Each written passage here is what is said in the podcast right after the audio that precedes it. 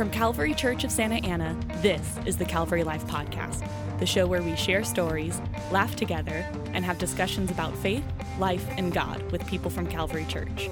Here are your hosts, Eric and Matt.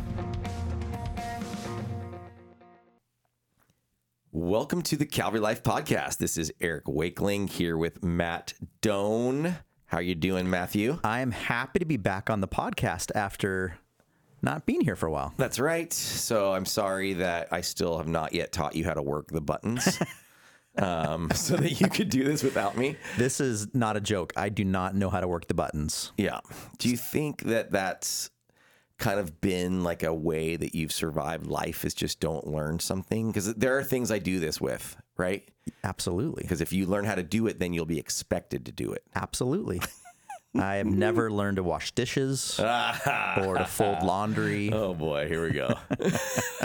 change a diaper. yeah, yeah, exactly. Wow.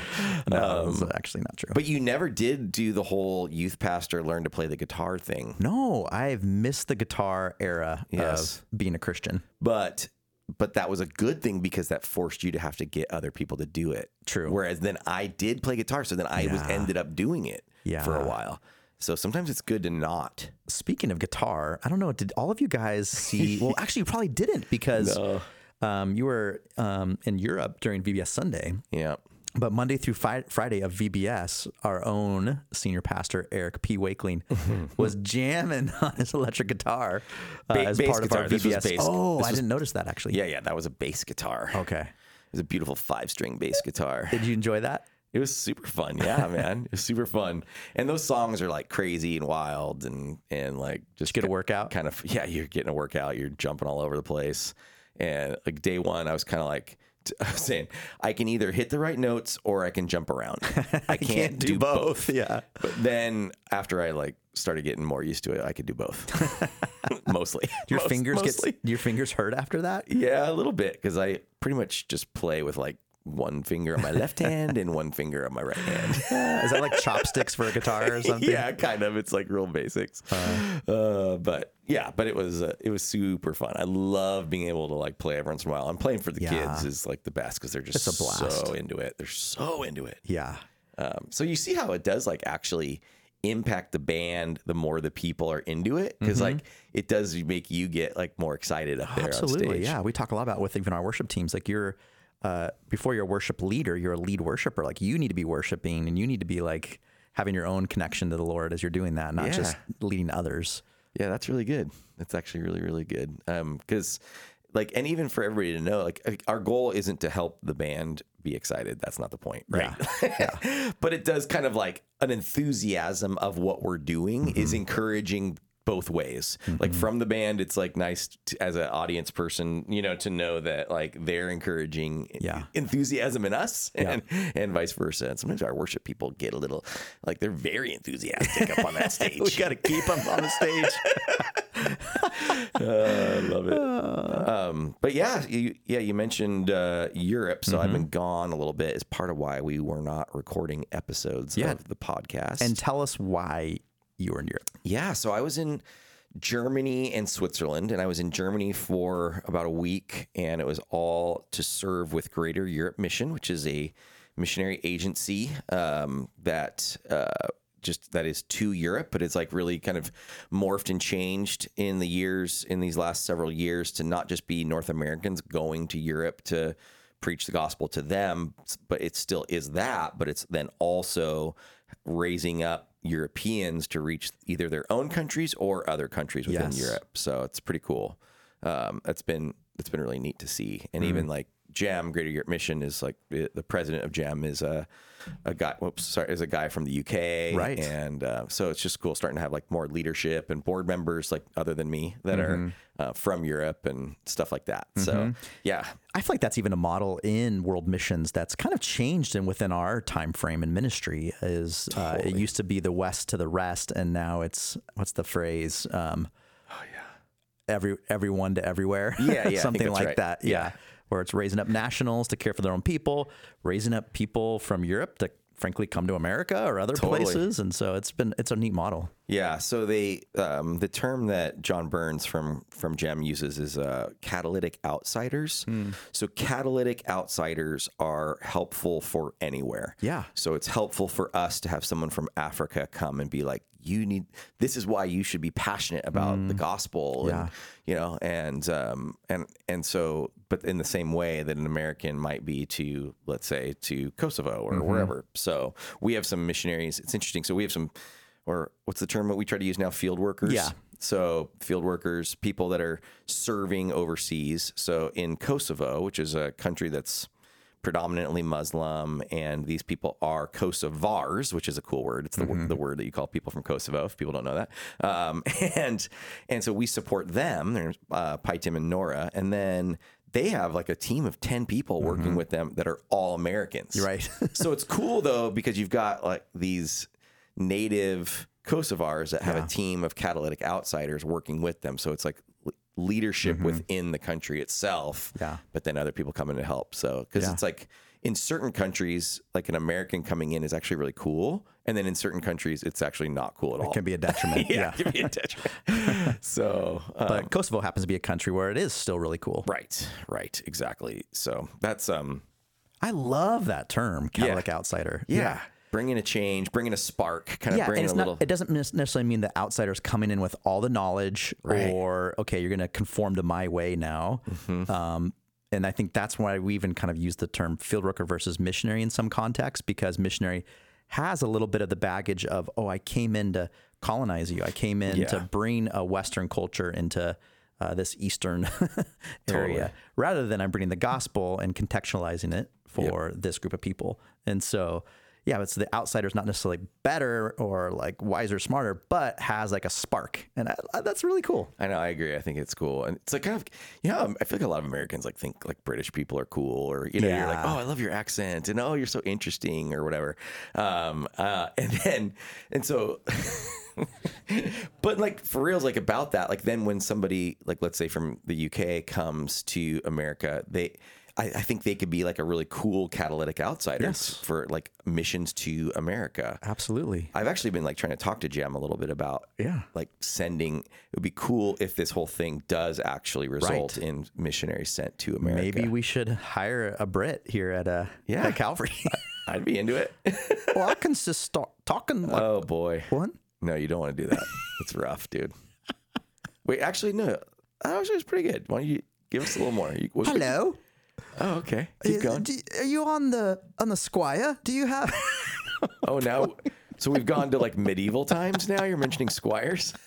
I don't know. I was thinking of think- like something that like Tolkien would say. Do you think all like British people have like squ- like live in castles? That's that's basically my my interpretation there. oh, I love it so much. Okay, so that was So yeah, you were all of you. Oh, So you were in Germany and yeah. Switzerland, and um, and with Great Mission, but particularly your role now is finalized as of last week. Tell us what that is. So, as the chairman of the board of GEM International. Wow. So, kind of like this, the glue organization that helps like bring everything together in Mm-hmm. the different nations all over Europe.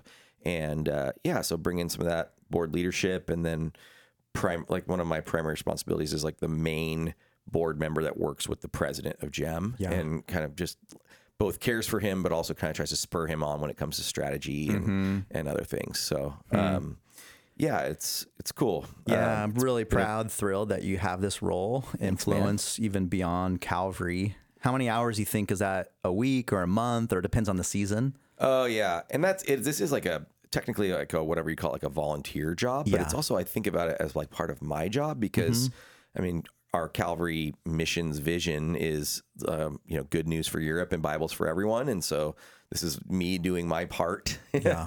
you know, kind of like anybody else, just serving within missions. But I don't. It'll be like nothing for weeks, and then it'll be like a spurt of time, I- or it might be like a call once a week or something like that Yeah. with with the president. But then it'll like have big a burst because it'll be a trip or something. It'll be like a burst of a week's worth, Right. worth of time, and then uh, but that would probably only be once a year with like a week. And then in like another time of year with like a few days, like just kind of like that. And then mm-hmm. it's like little little bits here and there. Mm-hmm. So it's not.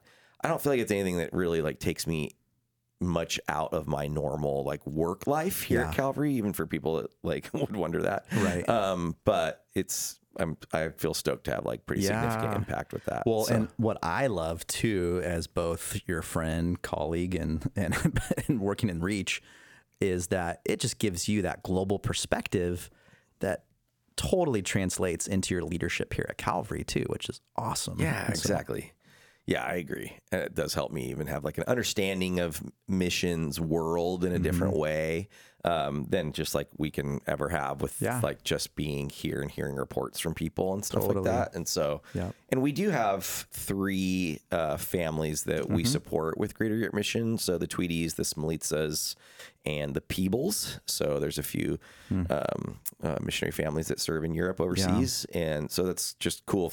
Like it's direct impact with some of our Calvary missionaries, Right. Obviously, you know. So Love it. That's yeah, so great. man. Yeah, and then I got to go and just whenever I have, like quote unquote have to go to Europe for meetings because genuinely it was seven days of like being in rooms, being in meetings, meeting with people one on one, eight hour board meeting. Like it's just kind of like it actually is kind of intense. Mm-hmm. intense, yeah. And then, um, but then so I always try to like add a few nights of going somewhere interesting or cool that I've never been before.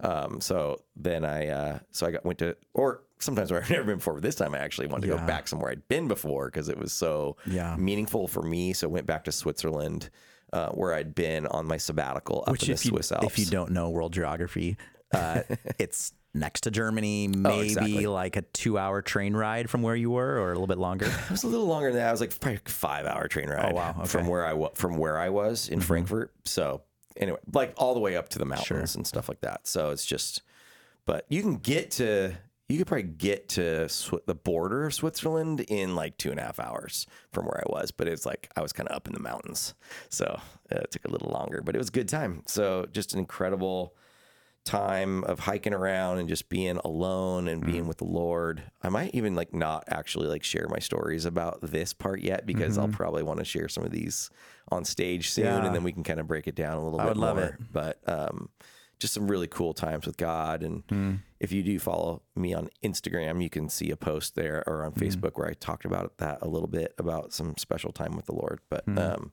yeah, um anyway, it was just nice. Yeah. Nice to get a little break. It was also so nice, dude. When I was in Germany and Switzerland, it was like raining and cold the whole time. In the in like August, it was raining and That's so cold. crazy. Yeah, it was crazy. Last time I was in this place, it was super hot too, so I was stoked. It was cold, um, and it was just like so nice to get out of the like 95 degree weather. Did you have a jacket, or were you freezing, or No, I was prepared. Yeah, I was, I was, I was checking the weather. I, I always like have this thing. I don't know if you ever get this when you travel somewhere, but it's like that ten days out when the weather reports. I always like follow it on Yeah, my. it's on kinda my fun to get prepared, Yeah, yeah. kind of seeing what it's going to be like. I have this great story where a couple years ago, uh, I was literally leaving my house to get into a car to go into the airport to fly to Kosovo and Albania. And Marie goes, You forgot your puffy jacket. I'm like, I don't need my puffy jacket. And she's like, You're going to need it. I'm like, I don't need it. And then the entire time in Eastern Europe, I was just freezing. And the whole time, all I could think of was Marie holding the puffy jacket. Like, I need my puffy jacket. Yeah, man, got to listen. I guess I could have bought one, but felt like it was not Yeah. it.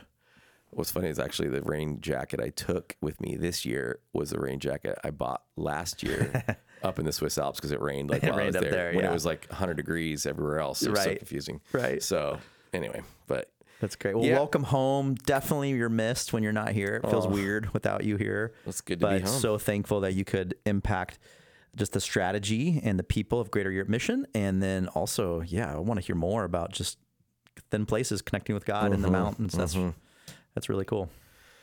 And then we had 810 day last week. Yes. So that was pretty fun. it was amazing. it was amazing. I hope people had their own eight, 10 day celebrations. Mm-hmm. Um, we had a little one with like our church, school, and church, church and school staff during the day. Oh. over the top. Yeah, it was incredible. We had briskets that Yes. Uh-huh. were that were smoked all night by some incredible volunteers and this corn that was dipped in butter and had like all the spices you'd want and stuff like that. So we ate the fat and drank the sweet. Yeah, cornbread. We Yeah. had uh, Texas sheet cake. It was a Yeah, it was incredible. I waddled out of there. Yeah, so that was like our little church event with that. Um, I had a little thing at my house that night too. Um, so hopefully, if you did something to celebrate 810 day of Yeah. the Nehemiah 810 eat the fat, drink the sweet. Mm-hmm. Do not be grieved. Share with those who have nothing prepared, for the joy of the Lord is your strength. Mm. So, just a day to celebrate and remember that we have joy from God that strengthens us. Totally. So, that's, uh, yeah, it was fun. Yeah. So, I encourage you, if you didn't celebrate it, you can celebrate it on October 8th. right. Just flip it 10 8, 10 8. and then you can. uh, Which, next which, when you read the text, probably it was around October. No, 8th. like, dude. So Yeah. know, so the NLT does this thing, right? Yeah. Where I think we've explained this, where it it like goes back and like analyzes what the date would be, ne- like in our version of a calendar, instead of it saying like one of Nisan, the yeah, yeah. the month of Nisan or whatever. It says it literally says at the beginning of Nehemiah eight, it says on October eighth. It's crazy. So. I feel like whatever their science is probably better than what like mine would be. you Very know? possible. Yeah. Um, so that's pretty cool. yeah, that is. So they celebrated Nehemiah eight ten on 10 8. Yes, I think we should just do both. that's what I say. Why not? I mean, you might as well eat eat a bunch of fatty food. Sounds good. I'm Although sure. you were telling me last week, you're like, uh, I'm going to start a whole new regimen this week. I know. I haven't really done it yet. I am supposed to start being good though. B and I talked about trying to start being a little better with food. I need to. I need to get a little more fit. Oh, I also need to get back on my bike because I am Yeah. going to do this. Did I mention this on the pod? No, no. So I am doing this thing with Greater Europe Mission next June. That is like a fundraiser for uh, the Paris 2024 Olympics. Oh, you've told me about this, yeah. Yeah, and we're going to bike ride from London to Paris with an overnight ferry mixed in the middle there. fun. Um, which will be cool. There's gonna be like ten people, but each person's supposed to raise twenty four thousand dollars. I'm good for 20, Okay, twenty thousand. 20 bucks. I can use twenty thousand. Uh, and what's so cool? So, um, like, there's some ministry that's like being done by like the French Church and by like some missionaries like happening around the Olympics, and so to help support that, to help support uh, um, this other ministry like wanting to start a this because this is a bike ride, like a cycling camp. So GEM like hmm. owns a camp in the French Alps mm-hmm. that's literally on the course of the Tour de France on like the most famous climb called Alpe d'Huez. Yeah. And it's like right next to it. And so they're starting like a cycling camp there. This guy is. And so part of what this is is these 10 people is part of what we're going to do is like buy new bikes. Use them for these four day ride, And then give and then those ten bikes that's cool. go to like kind of like Right. start that Fund the cycling, min- seed the ministry, yeah. seed the the bikes of that camp. So that's part of what that money would go towards, and then some other like more outreach and evangelism kind of stuff. So yeah. will your ride like will you get a yellow jacket if you're like in the lead or something? Ooh, yeah, I think so. I like that idea. but anyway, so um, I got to get. It would help me to be a little lighter. Let's just say to make the bike be easier. yeah, is that how that works? That's how that works. oh, that's great. um, what about you? How's how have things been going? yeah, so actually, it's in the old uh, workout department. So I, I think I might have mentioned this in a couple months or a couple weeks ago, but I ran a little 10k. Oh, yeah. up in Santa Cruz, wharf to wharf. So one wharf to the next. That was super fun with my brother on his birthday and my nephew. So that was a blast. But that got a little bug going to me again. So I've been starting to run. So I'm going to try the Long Beach Marathon, and I mean half marathon.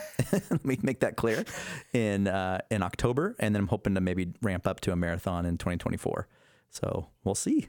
We'll see if we can do it. We'll see if I can. I, I might need like a Greg Clark or someone to. In fact, you know what? Today's pod is sponsored by Greg Clark and Up and running again, Up and Running. or soul soul driven coaching. Who either one? I'll take either one. Okay, so today's podcast sponsored by Soul Driven Coaching. Greg Clark, who is a triathlete and other endurance um, sports coach, but he also runs Up and Running Again, which is an incredible ministry. So for, click on one of those yeah, sites. Yes, and uh, Greg does like to help people with this, but you so- have to be serious. Like he won't help you if you don't commit. Please, please. No, no, you've got some. You, you I got know, some commitment issues. You've got some commitment issues. You need to say that you're really going to do this. All right. Well, how we do a advertisement is we tell the person what Mm-hmm. they owe us. So, Greg, you owe me three free lessons. Oh, okay. Is that what you call them? Lessons, I mean, coaching sessions. yeah, there you go. I like that. That's better. And then speaking of payment, yes. Oh, yeah. Did Keely So a few weeks ago, we promoted the Anaheim Public Library, Yes. doing great work in the city of Anaheim, and And Keeley Keeley Hall. Hall, Yeah. uh, gave us payment. She gave us In and Out gift cards. yes. So one for me, one for you. I think we should take out a faithful listener too. Maybe Okay. maybe the first person to email us. dude, guess what? B told me she started listening, dude. My wife. Wow. I'm a little scared. Yeah, we better up our game. I know because she was go, been going for walks in the morning, and she said she was listening. Okay. So I'm I'm nervous because it was. She's probably already shut off by now. Don't worry. I feel like I've been like in the clear, like I can say whatever.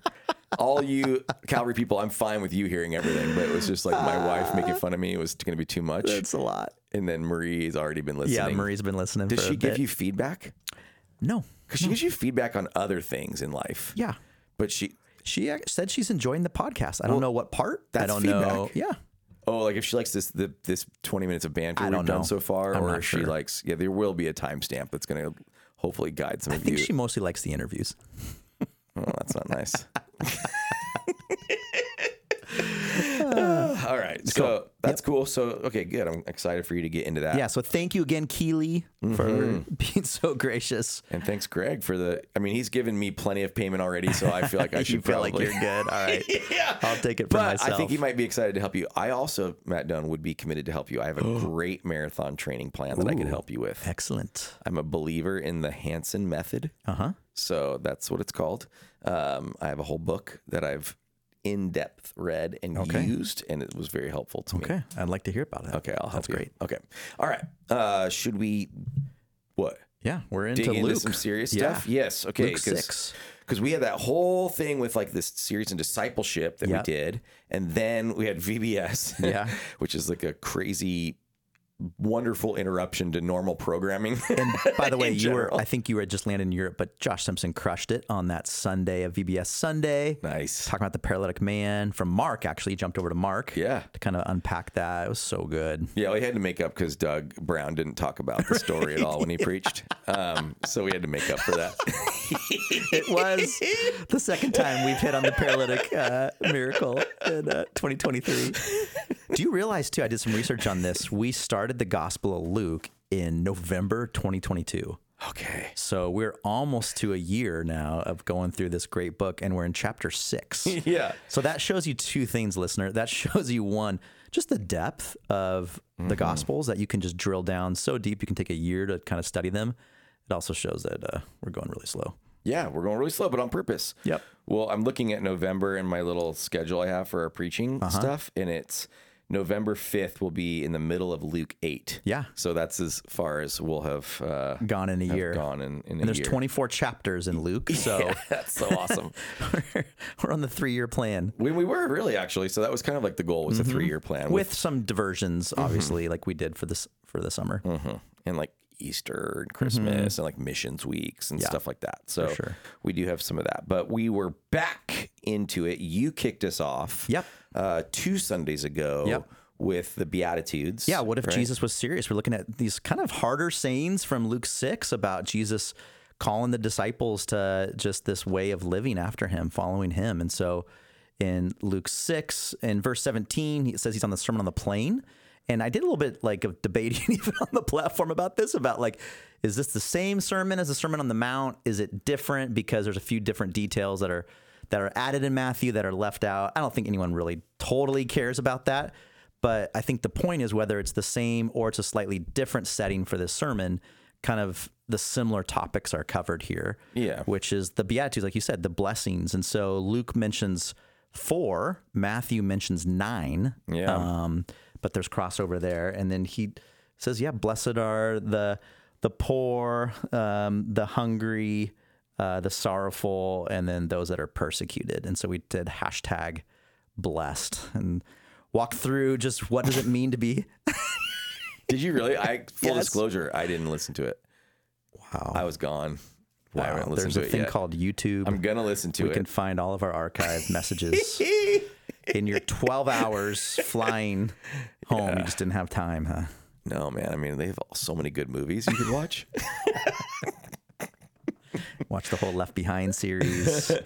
I actually did finally watch Jesus Revolution on the Oh. airplane. Whoa. They had it on Delta. That's awesome. Isn't that cool, actually? That's really cool. And it was so wild, like watching that and then watching, because to me, the best parts are the scenes at Pirate Cove Right. when they're doing the It's so- we've been there. We've been done it, yeah. Baptized both my kids there. Like, it's incredible. It's like, so it's just so cool to see some of that. Sorry, that's like a little, little distraction there, but I actually did watch Jesus Revolution Oh, that's finally. awesome. Everybody's been like hating on me for not having seen it yet, you know? but I Cross that out. never have seen things yet. And I'm always a little slow on the Christian movies because I have like extreme skepticism that I have to work through. Sure. Um, so, but anyway, I like to wait until I hear every, it's like actually going to be good. totally understandable.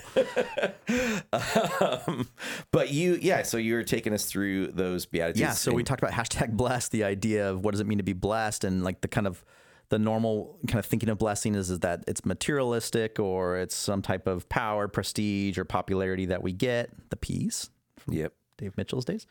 Um, but then Jesus seems to lay out a different kind of uh, scale for what it means to be blessed, and it's obvi- it's it's often what you don't have versus what you do have. And so it was just it was powerful for me as the one preparing this message. Yeah. Just to think through that once again of oh my circumstances and God's blessings aren't always connected. Right. Like I need to look at a bigger picture for what it means to be blessed.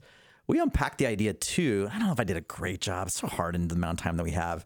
But is this uh, physical poverty and hunger, or is it a spiritual poverty and hunger? Um, and my quick answer on that is that I think it's both. And so I think there's an idea. Now, you're not more spiritual because you're poor. Um, we don't look at people in Calcutta or in the dumps of Tijuana and say, "Oh, wow, you're you're closer to God because of your circumstance." But I think there is something in being physically, materially poor that makes you more dependent, desperate on something beyond yourself Yeah. to rescue you. And so I think there is an advantage on that way. Yeah. And then the, obviously the spiritual, because Matthew adds, um, you know, blessed are like poor in the spirit. poor in spirit. And so the idea that, yeah, there is something that we come with that desperation, neediness, not just for food or for stuff, but for God that God just answers and responds to. So we talked through that a, a bit and tried to help people understand um, just what true blessing uh, really looks like. Was it sort of hard at some level because I I didn't have to like prep or preach either of these sermons that you or Norm did this last Sunday. Yeah. Norm did the following text, text Which are so is- attached. because they're so attached. Like it's really like a compare and contrast. Yes. So is it almost kind of hard to not do the whole thing? Yeah, so how we break down the sermons is months ahead of time. I think we've told you Yeah. before, but we kind of lay out, we look at, we read through the passages, we go, okay, I think this is a good stopping point, or there's enough here to kind of mm. sit in. Mm-hmm. This is probably one that if we did go back and like re edit, we would mm-hmm. make it one sermon um, just because there is such a kind of a A and B um, to it. But Norm, obviously I, I sat down on my Sunday, which was two weeks ago, and I'm like, Norm, sorry, man, I just took all your stuff.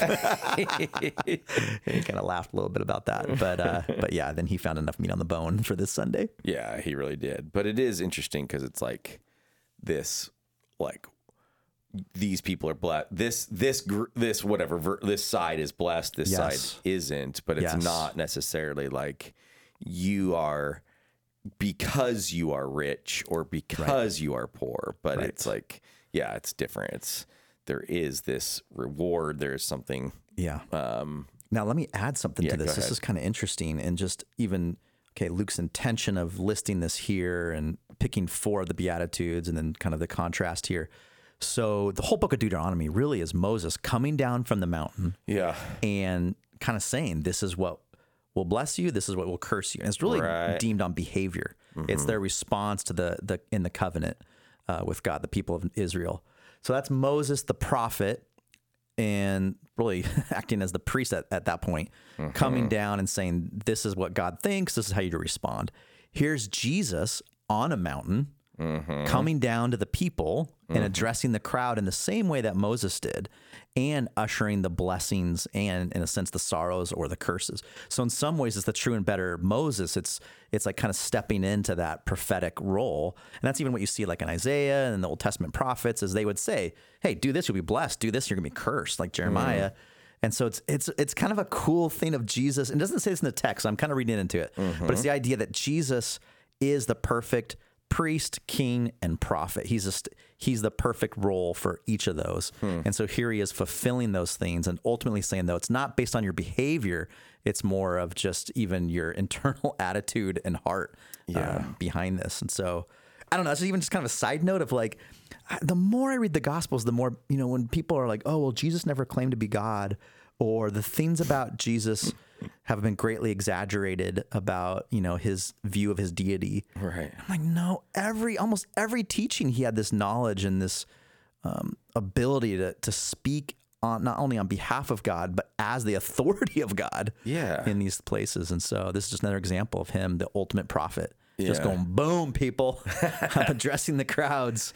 Awesome. This is how it is. Does that make sense? Yeah, I think it makes a lot of sense actually, and and even that's like something Norm was trying to hit on too. Was like you know like Jesus, Jesus is king. Like Jesus is, and that's like all of this stuff within Luke is like the gospel of the kingdom, mm-hmm. right? And it's like that Jesus is the king, and that's what we need to to recognize. But then it's like, how does our sort of state kind of lead us towards or away from that in some way like if we're only focused on the temporal Yeah. and so I, I think a lot of what norm was kind of talking about is this like eternal perspective Mm-hmm. right if we're just focused on like what we have now like our money now or the riches we have now we're cursed because we've lost a perspective on the eternal blessing Totally. right and then like and, and for all these other things food or prosperousness you know or if it's it's like you're not actually it's not bad to be laughing now. God's not like actually saying that but if all you're focused on is the now the now the now the now but then you're you're missing this eternal blessing. Yes. so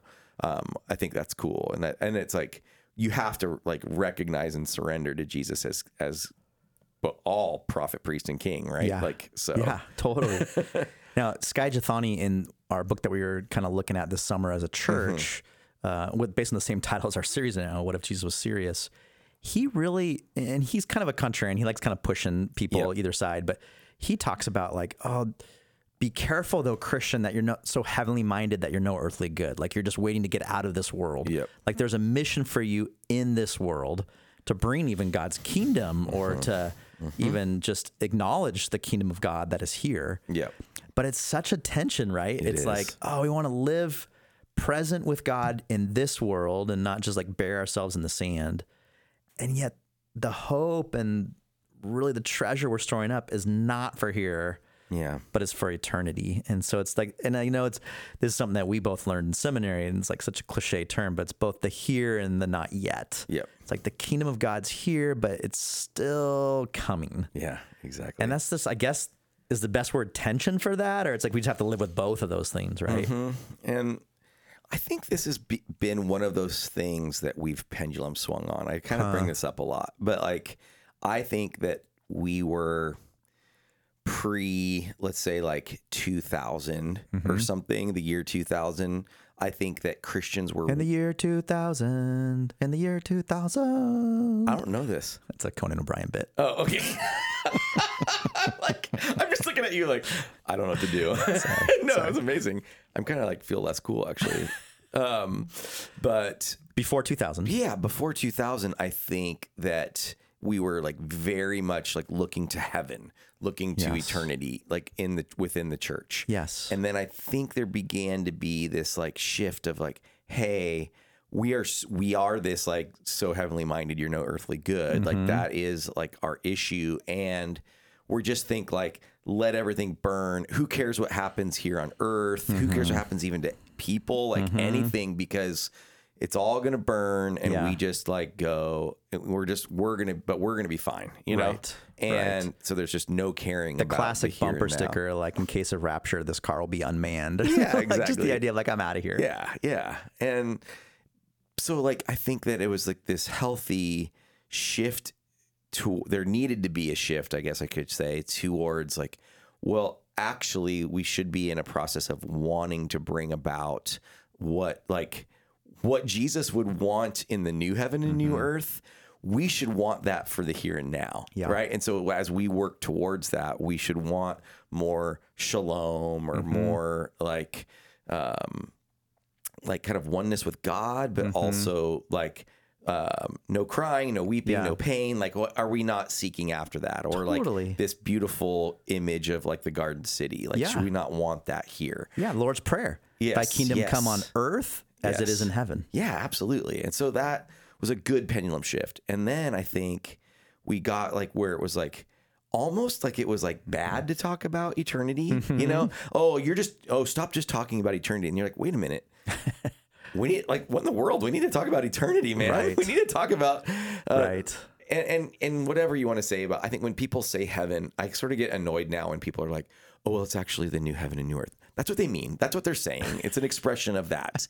You know, it's not like clouds and harps. They, that's not that's not what they mean. Right. And so I don't know. I just kind of like I'm trying to give a little more grace to that. Absolutely. And also like, hey, we need to fix our eyes like also on this beautiful future Yes. right and Yes. because we also we also do have hope for that like Yes. that's what we have to have hope for that Yes. And Luke 6, Jesus is talking about it. yes if Jesus is talking about it, then it must matter. We must be able to fix our eyes on it. yeah and so i do think that that's like out of the suffering that we will have here Yeah. there is like hope in that so anyway Yeah. that's I'm right with i you. think there's been that sort of thing Yeah. so yes it's now not yet i'm like totally with NT Wright on the way he talks about some Mm-hmm. of that but i think we've like went sort of too far with Mm-hmm. it um anyway like there's another thing i actually wanted to talk about that i was thinking about on sunday um and it was like there's this notion it might have been even more of like the like josh or somebody like worship team like talking about this but i'm curious what you think about this because even from like some of your like kind of theological back background i think there's this interesting way we talk bad about ourselves that I don't know how much God thinks of us this way or not. Hmm. And so this this is the whole thing of like mm-hmm. because I agree that we are wretched sinners. Yeah. You know, we are sinners. But then I and then when people say God loves us like despite like in spite of ourselves or despite hmm. our sin or despite our whatever, Yeah. I kind of sometimes wonder like just how does God really think about us? I don't think he's like, hmm. oh, fine, I'll love you even though you're awful.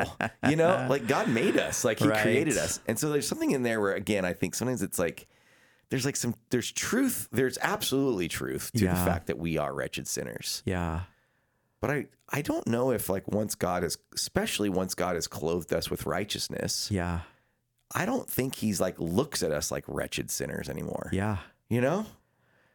Anyway, this I've is thought a lot about this. Okay, okay. And I don't know if I have like a great succinct answer to Uh-huh. it, but there is a sense of, let's say, Jesus, our King. he is our King. Mm-hmm. Say we walk into his throne room.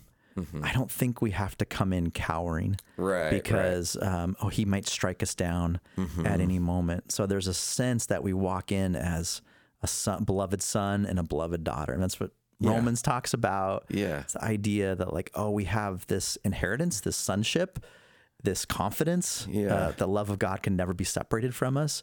So it's almost like um, the son- the prince running into the room, like Right. oh I have access here, and yet there also is like in the back of my mind this sense of like but I don't deserve it, and I'm so grateful to be here. Yes. So it's almost like holding the eternity with the with the yet um, Yeah. here and not yet. It's like Yeah. oh, I want to come with my my head lifted high, right? As Yeah. we say with the blessing, like um, is God's countenance is on us.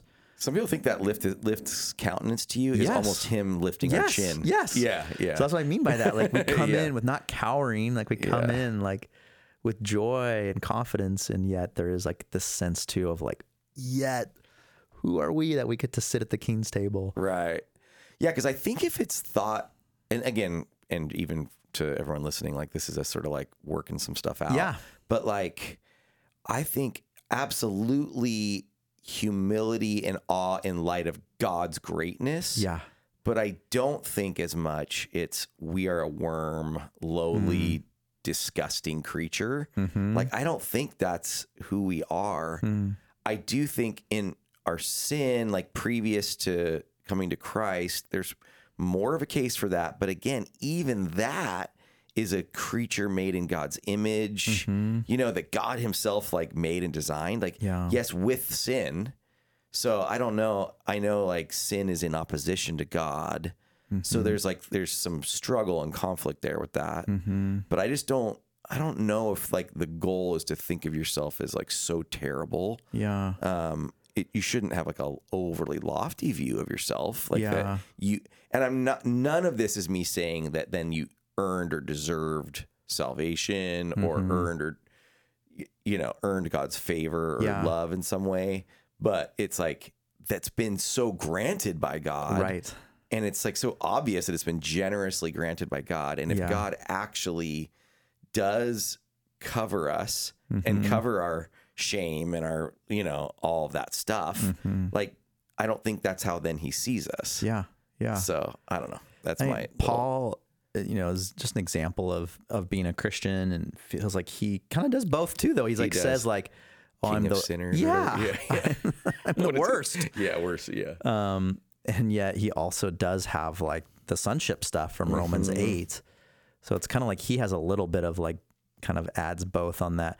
I wonder too because I'm studying right now um, for a passage we're going to do at the end of Luke six when it talks about um, don't judge other people, Hmm. don't judge the speck in your neighbor's eye when you have a plank in your eye. yeah.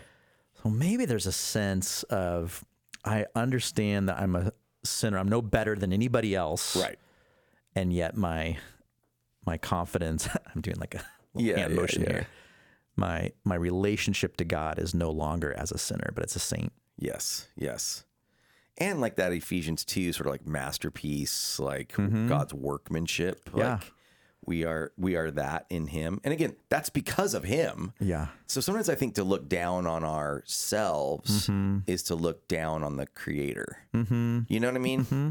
Without so I'm not yeah and none of that's like me trying to say I'm cool or something or I'm good, but Yeah. just it's it's that I think we are more beautiful in the eyes of God than we let on to, Mm-hmm. and so I think sometimes like we just have to be careful with like almost like a I I don't I don't know if it's like false humility is the right word, but Mm-hmm. if it's like a trying to put on like a a, a looking down upon ourselves Yeah. to make God great, I think it's like just make God great, like just just reflect Him, you know? Mm-hmm. Yeah. I don't know yeah if that's like an idea to think about. But I was just thinking about that when I was thinking about is. pendulum swings and sure Yeah, i'm wondering even what we're doing if it, that's an example or if there's things here in just our culture of church that in a few years will be like oh we maybe got a little bit too sidetracked on that Uh-huh. or emphasize like i think the holy spirit is so gracious to deal with us when we're Oh, totally. either sidetracked or pendulum swung too far yeah. but then he's also gracious to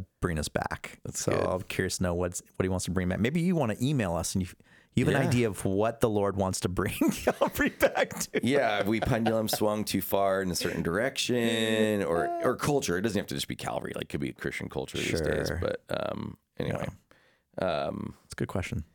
I like this verse that Norm um, referenced on Sunday that I kind of thought about differently, but Second mm-hmm. Corinthians 7 8 through 10. And he says, I'm not sorry that I sent that severe letter to you. and he says, Though I was sorry at first, for I know it was painful to you for a little while. Hmm. But now I'm glad I sent it, not because it hurt you, but because the pain caused you to repent and change your ways. Hmm. For the kind of sorrow God wants us to experience leads us away from sin and results in salvation. Yeah. And so he's talking in light of this passage on sorrows. These sorrows Mm-hmm. lead us towards salvation. Yeah. It kind of actually reminded me in some ways of like the Nehemiah 8 story where it's Exactly. I was just thinking they, that. yeah, they hear Yeah. the word and they start crying and that's like good, that conviction. Yeah. Shame versus guilt. Yeah, exactly.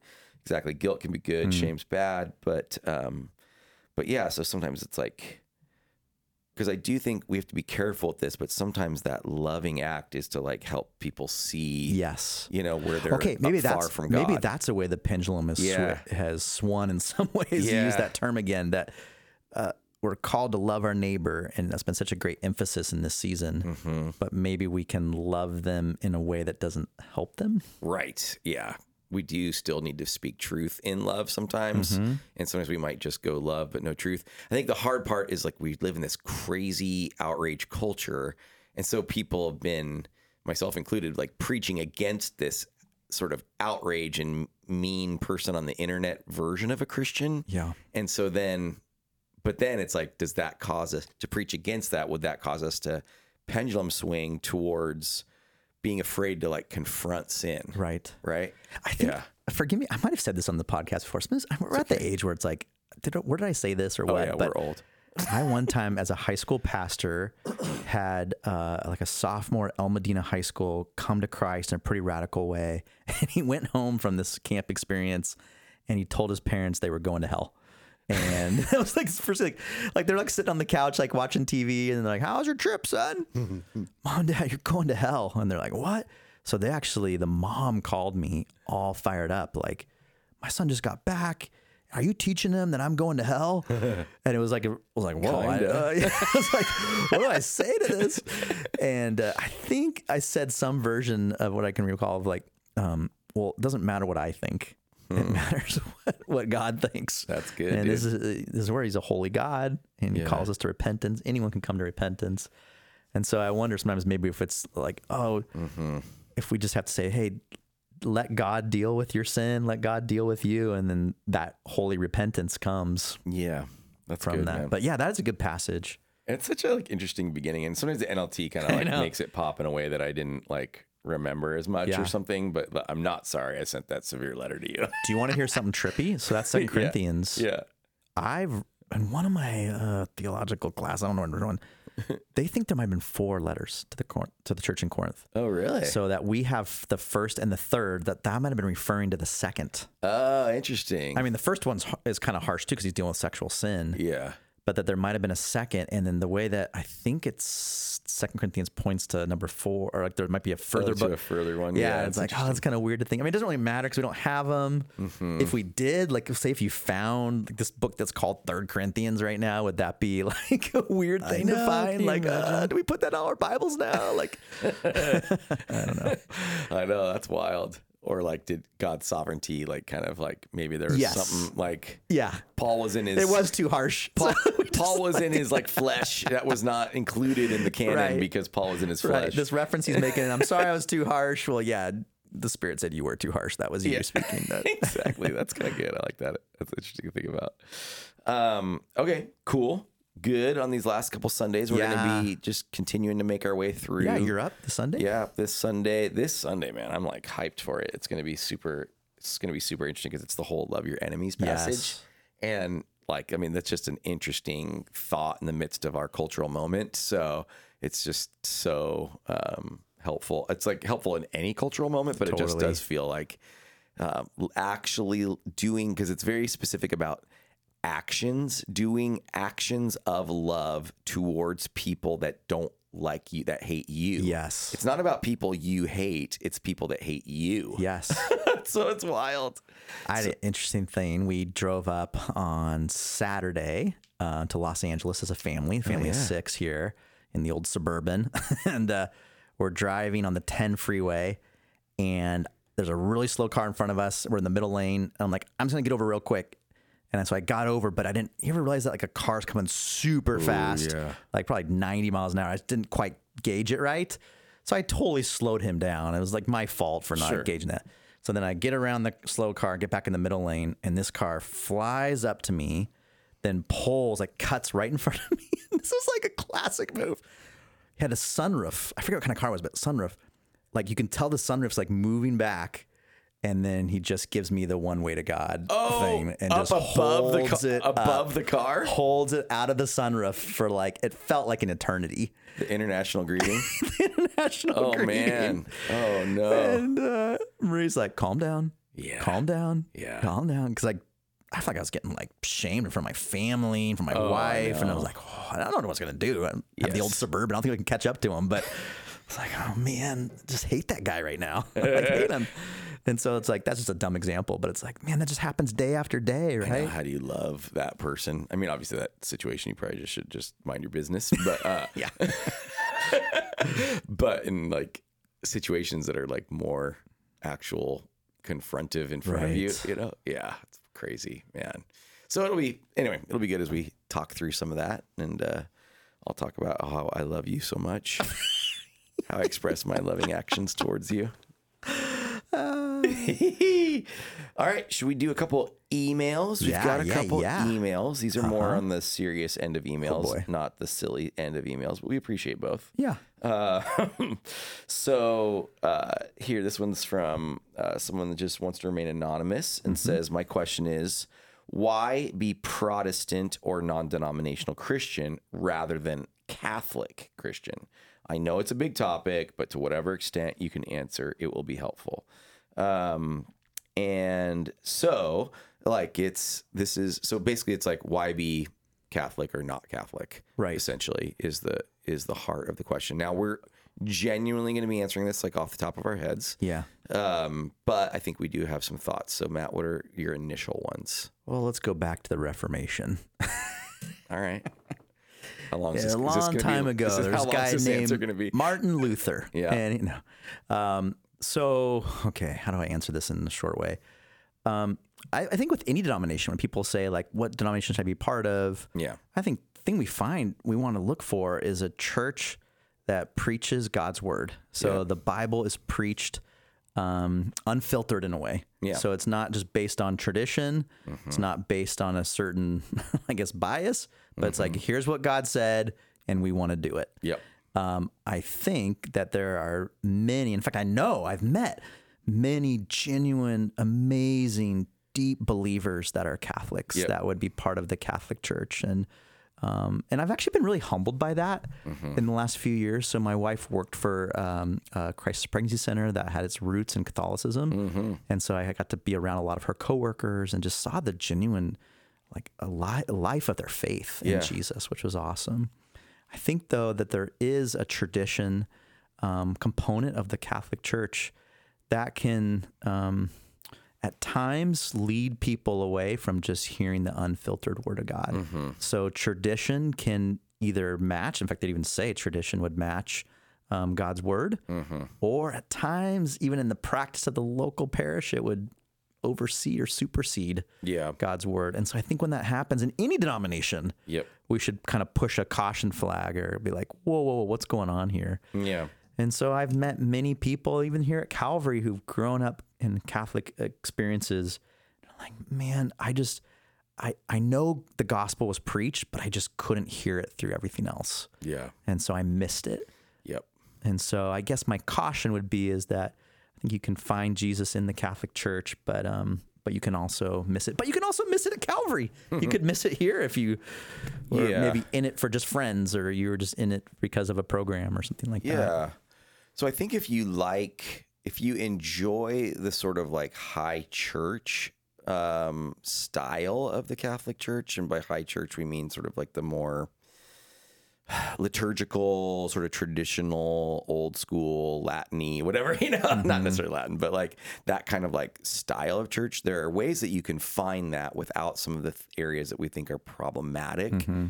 within the Catholic Church. So, and even like like tradition when you say tradition it's like the the sort of current thoughts and rules of like how the, what the church says yeah, not Vatican what the One, bible says. Vatican One, Vatican Yes. Two, or like edicts that were produced uh, from the Pope, from um, yeah. uh, the Vatican, yeah. Um, of this is how we're to live. yes.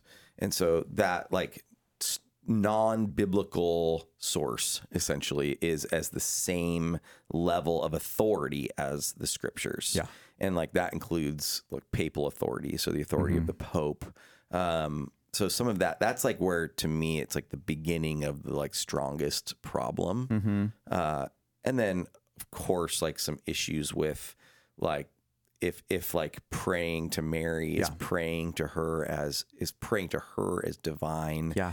in any way then like absolutely wrong Yeah, the book of Hebrews talks about there's one mediator, one mediator between God and man. That's the person Mm-hmm. of Jesus Christ.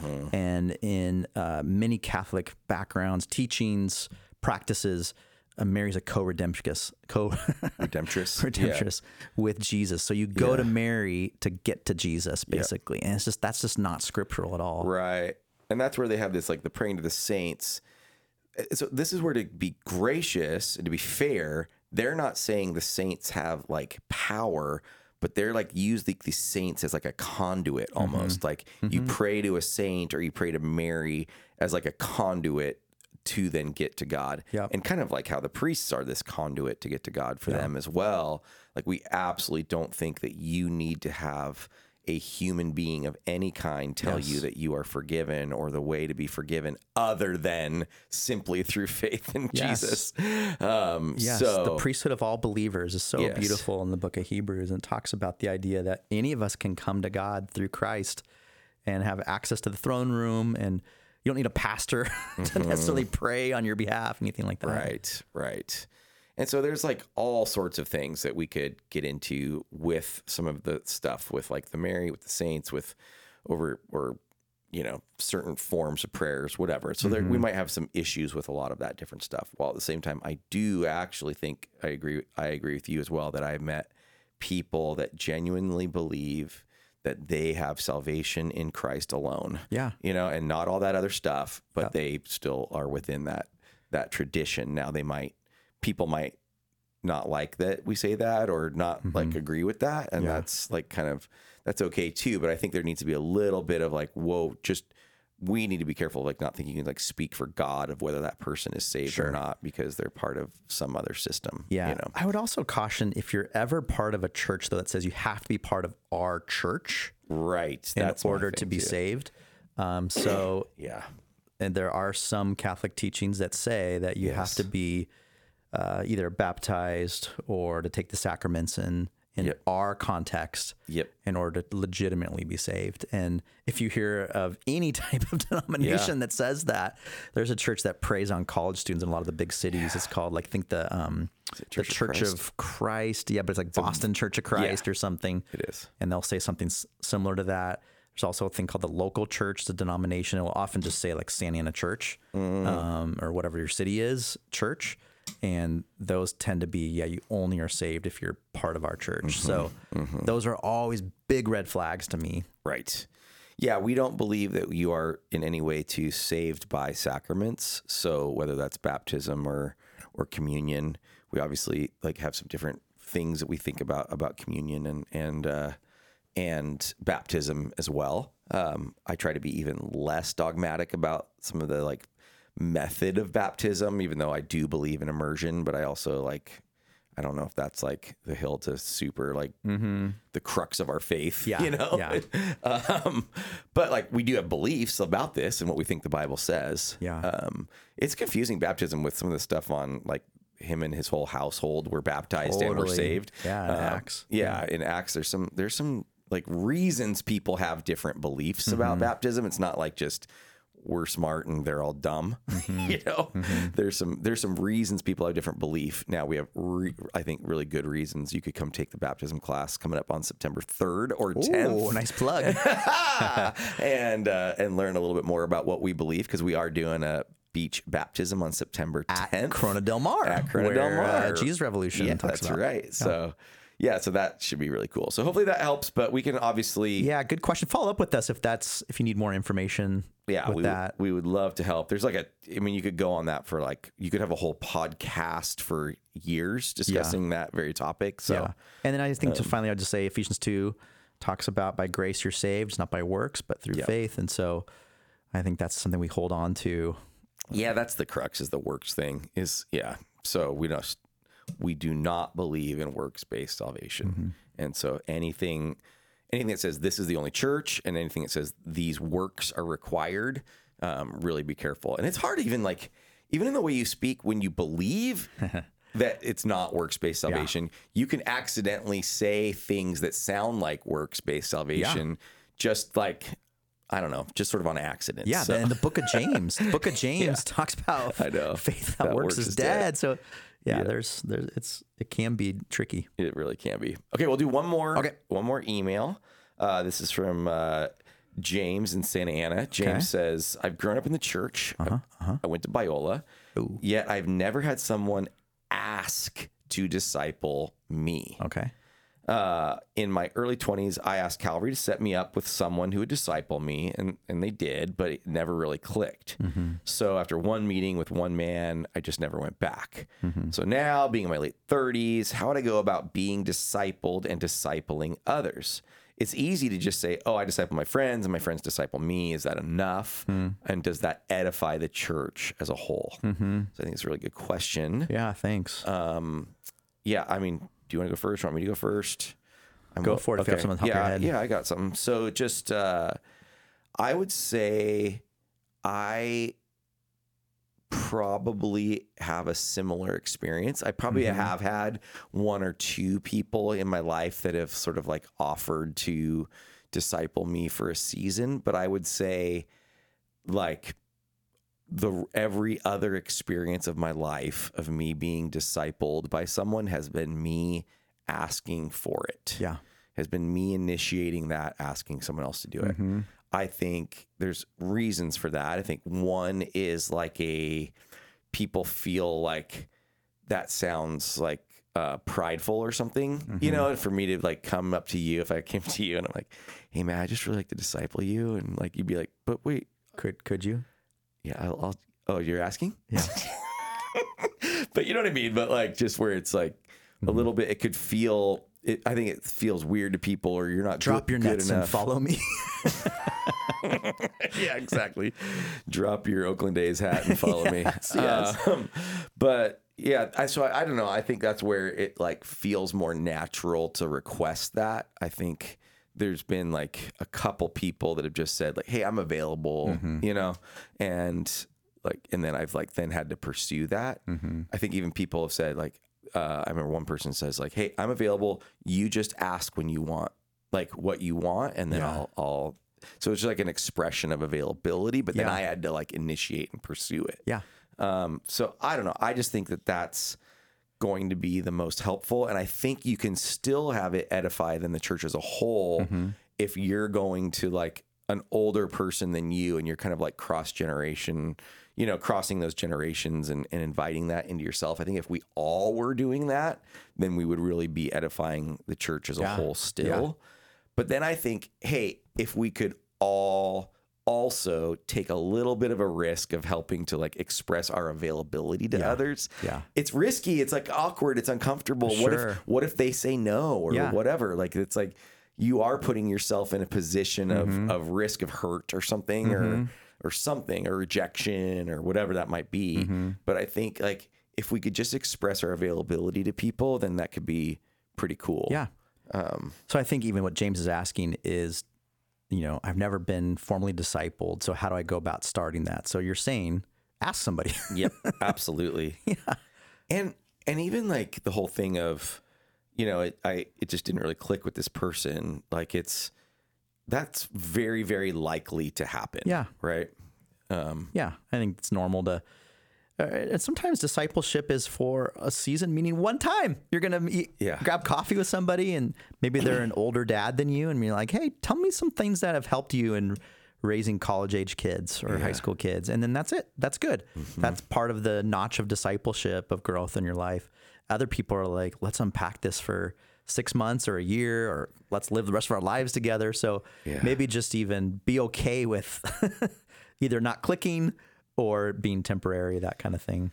Yeah, and it's like you were talking earlier about um, before we started recording, just about like therapists or counselors. Yeah. Like, yes, like you have to, you sort of have to like almost like interview counselors. So Sure. you go to a session, you kind of see if like, oh, is this a good fit or not? Yep. Probably it's, like I can't see it any other way other you know in discipling relationships. Yeah. Like it's got to be a little like that. Yeah. So I think it's okay to like have a coffee with somebody that one time might be helpful, and then Mm-hmm. if it's not gonna click, that's fine. But don't then. w- The encouragement is don't give up at that Yeah. point. Yeah, keep Yeah. pursuing. Oh, I tried that. I gave up on it. Yeah. Yeah. And discipleship comes in lots of different ways and modes and Mm-hmm. seasons. I think too, and this is not just directed at you, James, but all of us, be teachable. Maybe one of the reasons that we haven't been discipled is because we're not open to being taught. Right. And so I think just coming with um, humility to necessarily ask somebody, but also like, okay, speak into my life. Like, Yeah. obviously, I want to judge that with the God's words. I'm not just going to like say, you know, you do tell me to go buy a business and I'm doing something foolish, but I'm going to listen to you. But like, no, like I want to be teachable and open to your advice and your encouragement. Not to be defensive, not like I have it all together. And it's not a counseling session necessarily either, where it's just like, let me just pour out all my grievances to you. Right, But it's like, no, no, speak my life from your experiences with the aid of the Holy Spirit. That's good. yeah, so that's good. I think good question, but I do think there's some. Don't give up, James. Yeah, yeah I think there's like a lot of hope and a lot of like potential. Oh, I do want to answer too that part of like peer discipleship. I think that's Oh, yeah, your all part of it. Yeah, like, that's great. But there is something unique about asking someone a season older than you Uh-huh. and then pouring into someone that's a bit younger than you. I think there's just a dynamic there that is so cool. Yep. It's it's like a all the above with discipleship. Yeah. You know, so it's yeah, people older, younger, middle, same. It's like dead people even like as you read their books.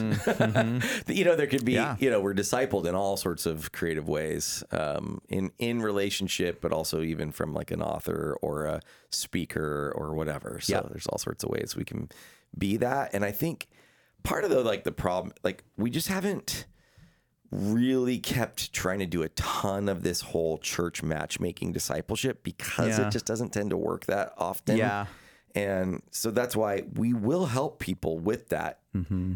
But it doesn't like work often enough that it's something we're like constantly promoting. Yeah. Um, so that's why we really think if you can initiate it, it's going to be 10 times better. Mm-hmm. But we're also willing to help. Like, but it also helps to have like a bit of almost like an intake where Mm-hmm. you chat with like, like one of us and we, like a pastor or something, and we kind of like, oh, yeah, maybe this person would be good for you or Yeah. something, you know? Yeah. So, um, but yeah, great question. Love it. Um, yeah.